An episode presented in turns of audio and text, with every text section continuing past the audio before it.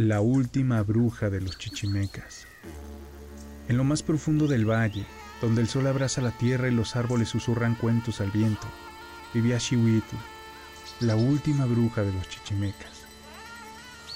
Su morada era un jacal construido con ramas y barro, oculto por el espeso manto de los árboles, cuyo olor a tierra mojada se mezclaba con el de las hierbas medicinales que colgaban en su interior.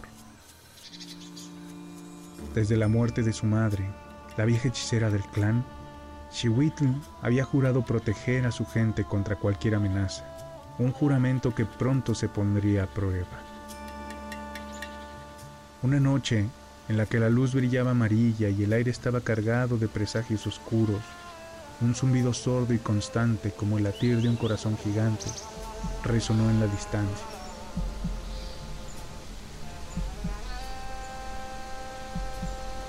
El murmullo inquietante del río advirtió a Xihuitl de la llegada de los intrusos, los conquistadores españoles.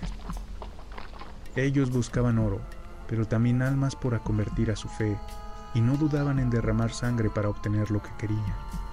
Xihuitl podía sentir su presencia, como un escalofrío que se arrastraba por su espina dorsal y se extendía a través de sus dedos, dejándola con un sabor amargo en la boca.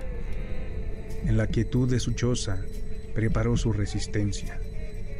Rodeada por el brillo de velas hechas de grasa, trituró raíces y hierbas, sus dedos danzando en movimientos rítmicos mientras entonaba antiguos cánticos.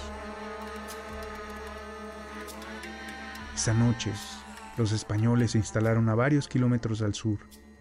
Chihuitl pudo verlos desde lo alto del cerro, ahí donde se ocultaba su jacal y desde donde mantenía al pueblo vigilado y a salvo. La tensión aumentó día tras día. La expectativa de la confrontación se colaba por la aldea como una serpiente en la hierba. Se podía sentir en los rostros sombríos de los guerreros, en el silencio incómodo de las madres y en el llanto de los recién nacidos. La noche de la luna llena llegó, un momento propicio para la magia. Chihuitl trazó círculos de tiza alrededor de la aldea, marcando los puntos cardinales, y colocó amuletos de obsidiana y turquesa. Luego comenzó su ritual. El aroma dulzón del copal se elevó en el aire mientras ella danzaba y cantaba. Sus palabras formaban ecos inquietantes que se entrelazaban con el viento. Al amanecer, los españoles avanzaron, vestidos con armaduras que reflejaban la luz del sol como espejos ardientes. Montaban caballos que relinchaban y golpeaban el suelo con impaciencia.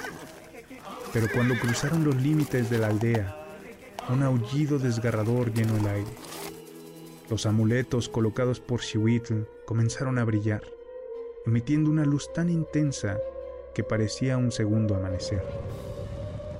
Los caballos se encabritaron, los soldados gritaron y cubrieron sus ojos, y entonces, de las sombras de los árboles emergieron bestias feroces. Creyeron ver jaguares y lobos que saltaron sobre los invasores, y aunque algunos eran guerreros chichimecas ataviados con pieles de animales, muchos otros eran auténticos seres sobrenaturales, invocados por la bruja. Los chillidos de guerra de las mujeres se mezclaban con el rugido de las bestias y el clamor de la batalla. Pero Xihuitl no vio su victoria.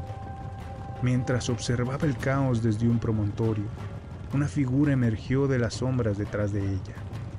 Un misionero. Un misionero que había evitado la magia de Xihuitl al cubrirse con un crucifijo. Se abalanzó sobre la bruja con una daga. En un último aliento, Xihuitl giró y clavó sus ojos en los del hombre de fe, pronunciando una maldición corta, pero efectiva. Con la muerte de la bruja, las sombras bestiales desaparecieron, dejando a los chichimecas luchando solos.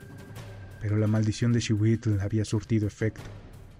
Misionero, ahora marcado, vio como sus compañeros caían uno a uno, mientras él permanecía inmune, obligado a vivir y presenciar la derrota de sus hombres.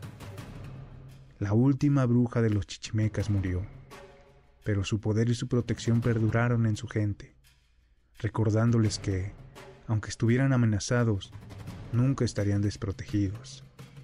Y el misionero, ahora un paria entre los suyos, se vio obligado a vagar por el valle en un eterno recordatorio del precio de la conquista.